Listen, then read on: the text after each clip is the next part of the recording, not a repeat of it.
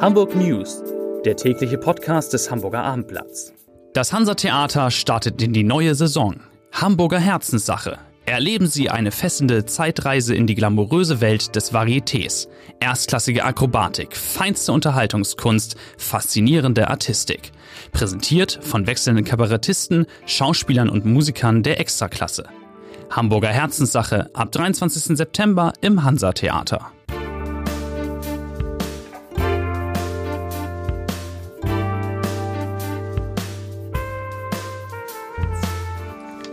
Herzlich willkommen. Mein Name ist Lars Heider und heute geht es in unserem kleinen Podcast um schärfere Regeln für Hamburgs Beamte, wenn es um die Annahme von Einladungen oder Geschenke geht. Außerdem müssen wir über all die sprechen, die plötzlich bei ihrer Bank nichts mehr machen können, über ein Theaterstück mit einer legendären Geschichte, die jetzt, das jetzt wieder aufgeführt wird und wir sprechen natürlich über die morgige Klimademo und gucken mal, wer da nicht eigentlich in Hamburg die größten CO2-Verursacher sind. Und außerdem ist natürlich, wie versprochen, der Vizekanzler und Bundesfinanzminister Olaf Scholz in diesem Podcast-Studio zu Gast und verrät, warum er es mit den Emotionen nicht so hat. So sieht's aus. Drei Nachrichten aller Kürze. Vorweg, ganz kurze heute. Nachricht Nummer eins.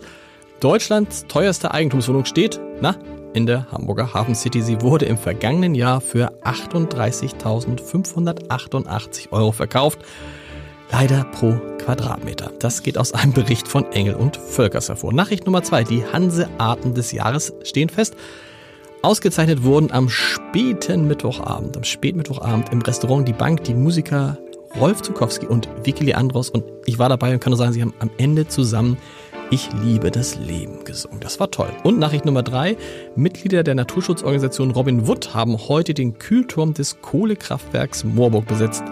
Nach mehrstündigen Vorbereitungen ließen die Aktivisten ein Transparent mit der Aufschrift Kohle frisst Zukunft an dem rund 60 Meter hohen Turm herunter. Ein Vorgeschmack auf die große Klimademo morgen. So, vier Kollegen habe ich hier zu Gast und Olaf Scholz. Ich werde verrückt. Wir fangen an mit Volker Meester aus der Wirtschaftsredaktion. Volker, heute gab es böse Überraschungen für alle die, die Online-Banking machen. Für einige von denen, die Online-Banking machen, richtig?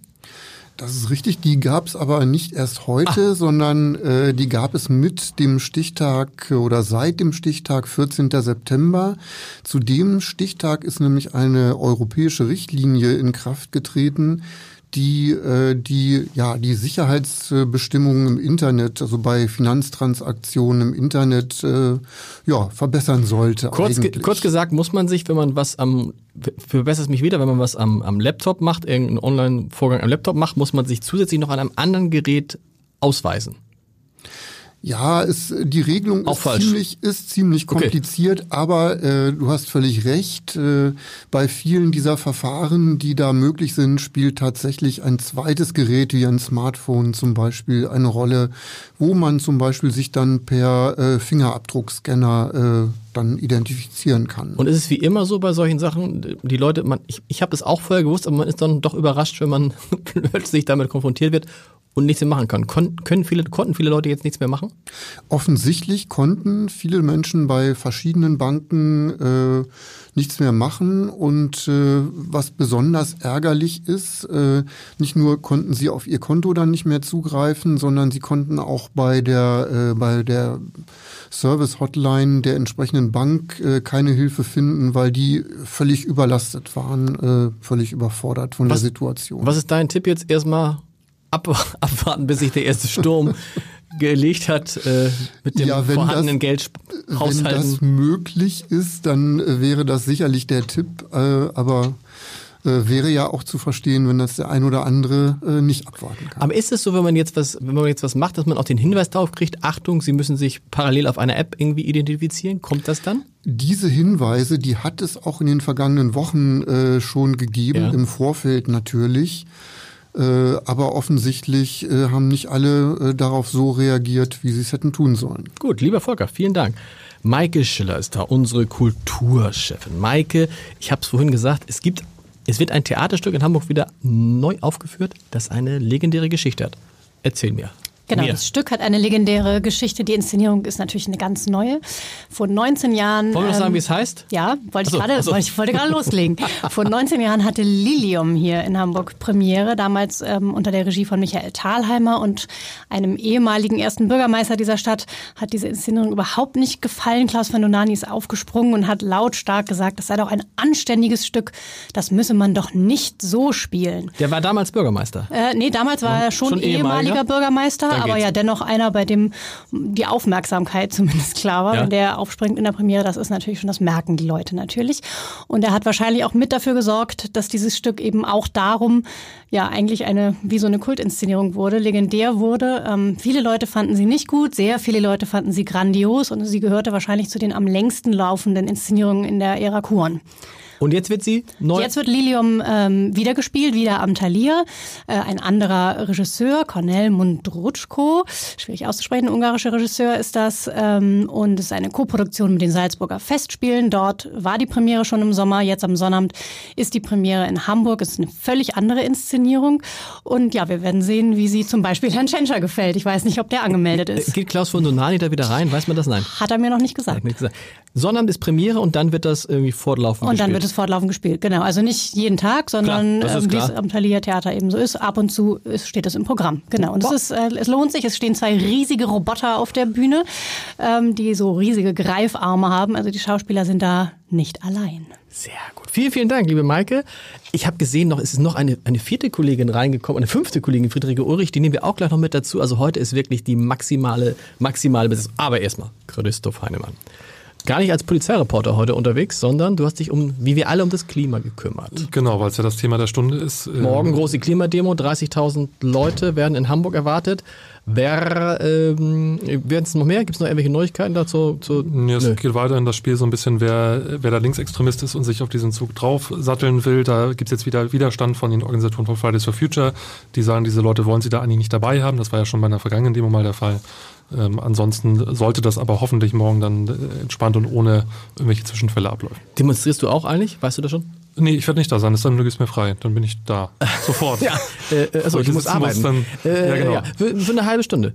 Für eine Hast halbe du nicht gestern gesagt, dass wir alle dahin dürfen? ja, für eine Stunde. Genau. Ähm, du hast recherchiert, wer sind eigentlich die größten CO2-Verursacher in Hamburg? Genau, Genau. das ist ja eine interessante Frage, weil man Genau. jetzt, wenn jeder im Kleinen bei sich zu Hause im Haushalt CO2 spart, was bringt das Ganze eigentlich? Und äh, wenn man sich die Bilanz anschaut, ist tatsächlich erstaunlich, dass Verbraucher und Kleingewerbe doch den größten Anteil ausmachen. Ah. Also wir haben 16 Millionen Tonnen CO2-Ausstoß 2016 gehabt und davon sind Komplett sieben- in Hamburg? Genau, Ja. davon sind 7,4 Millionen Tonnen auf Verbraucher und Kleingewerbe Ah, zurückzuführen. siehst du, und dann von wegen, dass der, der, alte, der alte Satz, den neulich der Bildchefredakteur Jürgen Reichelt in diesem Podcast sagte, ach, man muss auch wissen, wenn man, wenn man nichts machen kann, stimmt nicht. Wenn wir alle was Ja. machen würden, Mich, mich hat das auch überrascht. Also Ja. weil, und an zweiter Stelle kommt der Verkehr mit, mit immerhin 4 Millionen Tonnen. Man muss dazu ganz dringend einschränkend sagen, dass äh, bestimmte Sachen nicht erhoben werden in dieser Statistik. Mhm. Also zum Beispiel bei, bei Flugzeugen wird nur das Kerosin da reingezählt, was auch in Hamburg getankt wird. Okay. Was natürlich nur ein kleiner Bruchteil ist. Das Beim. Hafen wird der internationale Schiffsverkehr nicht gezählt. keine Kreuzfahrtschiffe? Äh, Genau. Okay. Trotz, also solange sie international fahren zumindest nicht. Das heißt, äh, aber trotzdem kann man sagen, dass natürlich dieser Verbraucheranteil eine Menge ist daran. Genau.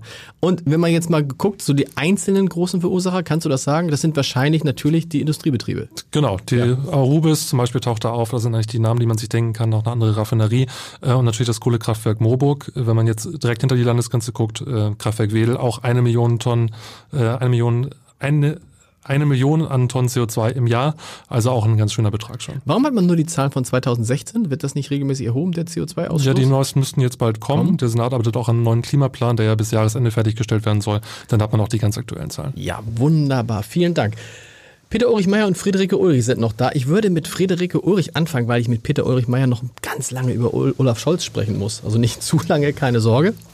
Aber Friederike Ulrich hat, wenn mich nicht alles täuscht, ganz frische Informationen über das, über den Bunker an der Feldstraße. Bisher sie nickt, bisher alles Genau. richtig. Auf dem ein, das ist die Tür zugegangen, auf dem ein Hotel entstehen soll. Genau, das war ja von Anfang an klar, wobei am Anfang hatten sie noch von Gästehaus gesprochen und Künstlerateliers. Es wird ein Hotel, das war abzusehen. Die NH-Gruppe, die international tätig ist, wird da ein Hotel öffnen mit einem, ähm, eröffnen mit einem ganz interessanten Konzept. Und zwar wollen die ähm, sich quasi in diese kreative Nachbarschaft einfügen. Okay. Wie geht das? Ja, wie genau haben Sie mir noch nicht erzählt. Sie haben äh, auf Berlin verwiesen, da haben Sie schon ein Hotel, ähm, was äh, den Schwerpunkt Musik hat. Also da Okay. gibt es eine Bühne, wo äh, Leute aus dem Stadtteil auftreten können. Man kann sich Gitarren ausleihen. Einmal im Monat ist da die ähm, Samstagnacht, äh, wie heißen sie, wie heißt das, Music Night, NH Music Night. Und das Ganze Da ist ja ein Hotel, das muss man sich vorstellen. Das, äh, vielleicht kennen alle diesen, diesen Bunker an der Feldstraße, Heiligengeistfeld. Ja. Dieser Bunker soll ja begrünt werden und das Hotel kommt aufs Dach. Genau, das kommt in diesen Aufbau, in diesen pyramidenförmigen, fünfstöckigen Aufbau. Da sind noch andere Sachen geplant, ne, die Sporthalle oder eine Halle für Sport und Kultur ähm, und Platz für Initiativen aus dem Stadtteil gibt es. Aber entscheidend wird auch dieses Hotel sein. Wann fangen, die bauen schon, ne? Da gibt's schon. Die haben schon angefangen, man sieht noch nicht richtig viel, aber immerhin will das Hotel 2021 eröffnen, also es ist ambitioniert. Und dann, wenn es dann eröffnet, muss ja auch das ganze Grün und drumherum alles schon fertig sein. Stelle ich mir Das so wäre vor. schön, ne? Ein, schöne, ein schönes Projekt. Vier-Sterne-Hotel. NH-Hotels sind immer vier, Ja, oder? vier, oder, also Sie oder sagen, drei. Sie sind nicht im Luxussegment, aber Vier. es, ja, drei, vier drei Sterne. bis vier Sterne wird schon sein. Vielen Dank, interessant. Ich habe ihn schon angekündigt. Peter Ulrichmeier, der Chef unserer landespolitischen Redaktion, auch ein Olaf Scholz-Kenner. Wir reden erst über das andere Thema, dann über Olaf Scholz. Mein Gott, habe ich den Namen schon oft gesagt.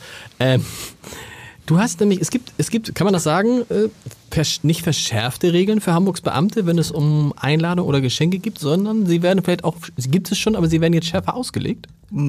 Also ich würde mal sagen, es gibt eine Aktualisierung dieser sogenannten Compliance-Regeln und das ist äh, ein ziemlich genauer Katalog dessen, was nun erlaubt ist. Allerdings das meiste ist eben nicht erlaubt und Okay. auch das, das wird dann genau beschrieben.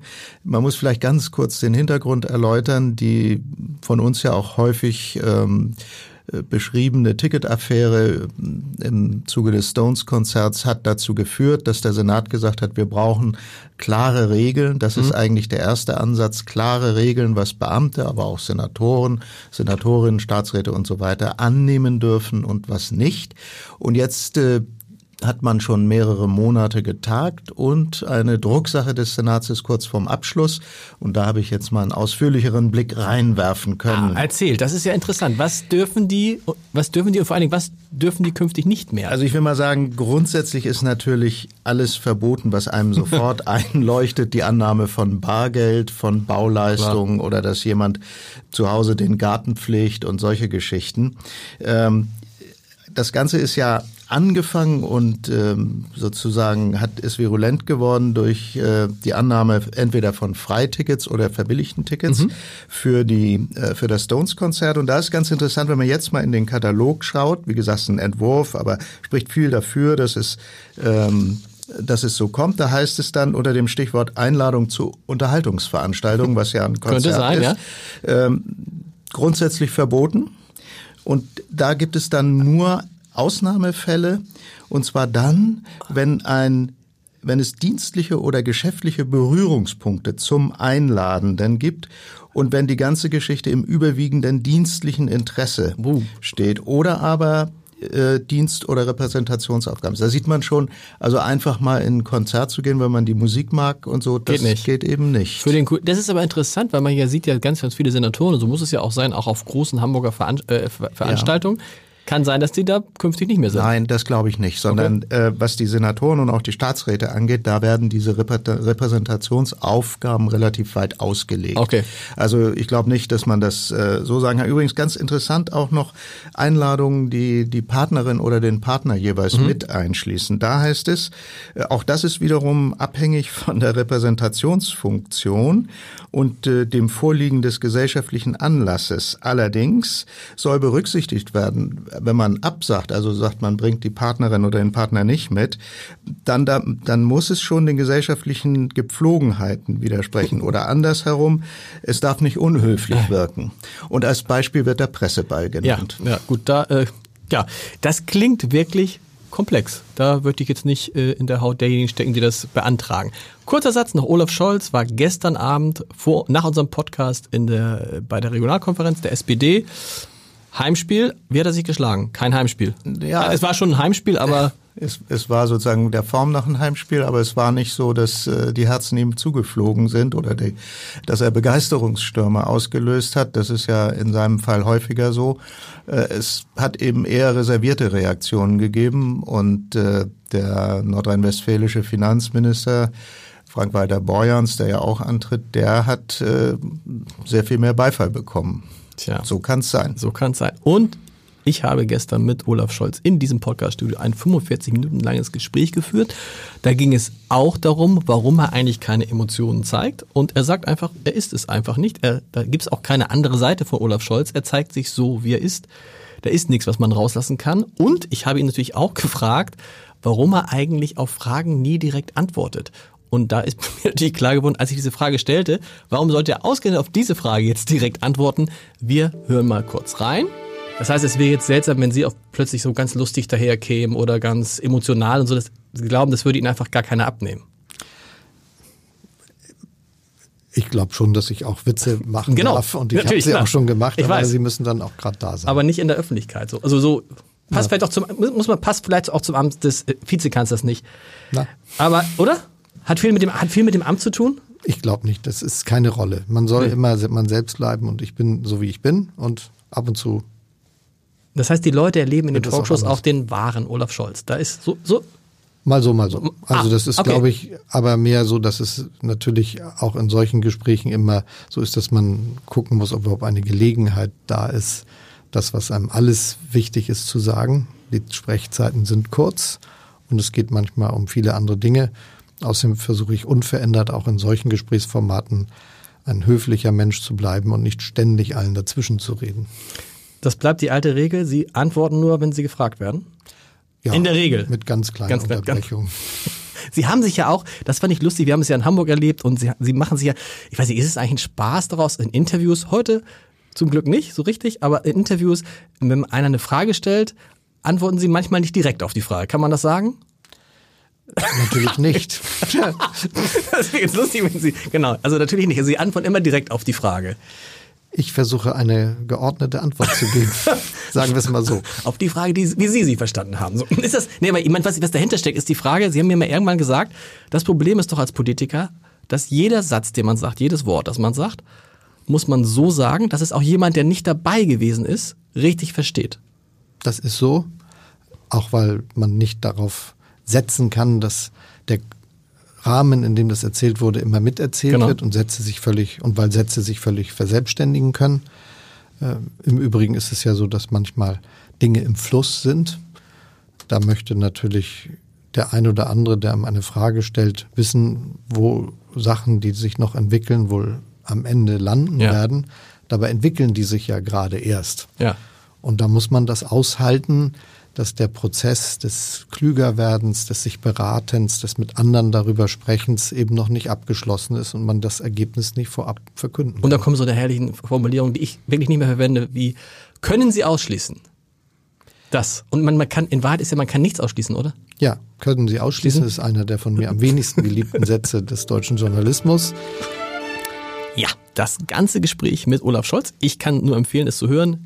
Hören Sie, hört ihr unter www.abendblatt.de slash podcast. Und noch ganz schnell, der Leserbrief des Tages kommt von Michael Komenz. Es geht um etwas, was wir auch im Podcast besprochen haben, nämlich um gefährliche Fahrradstreifen. Herr Komenz schreibt, eine wirkliche Überraschung kann das eigentlich nicht sein, denn ein Fahrradstreifen direkt neben der Fahrbahn und fast stets im toten Winkel der Autofahrer kann nur zu Unfällen führen.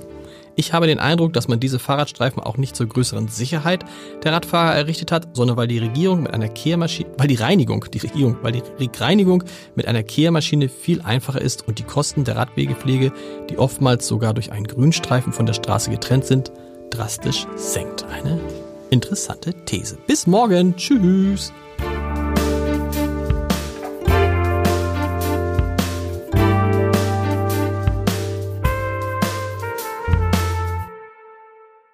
Weitere Podcasts vom Hamburger Abendblatt finden Sie auf abendblatt.de slash podcast.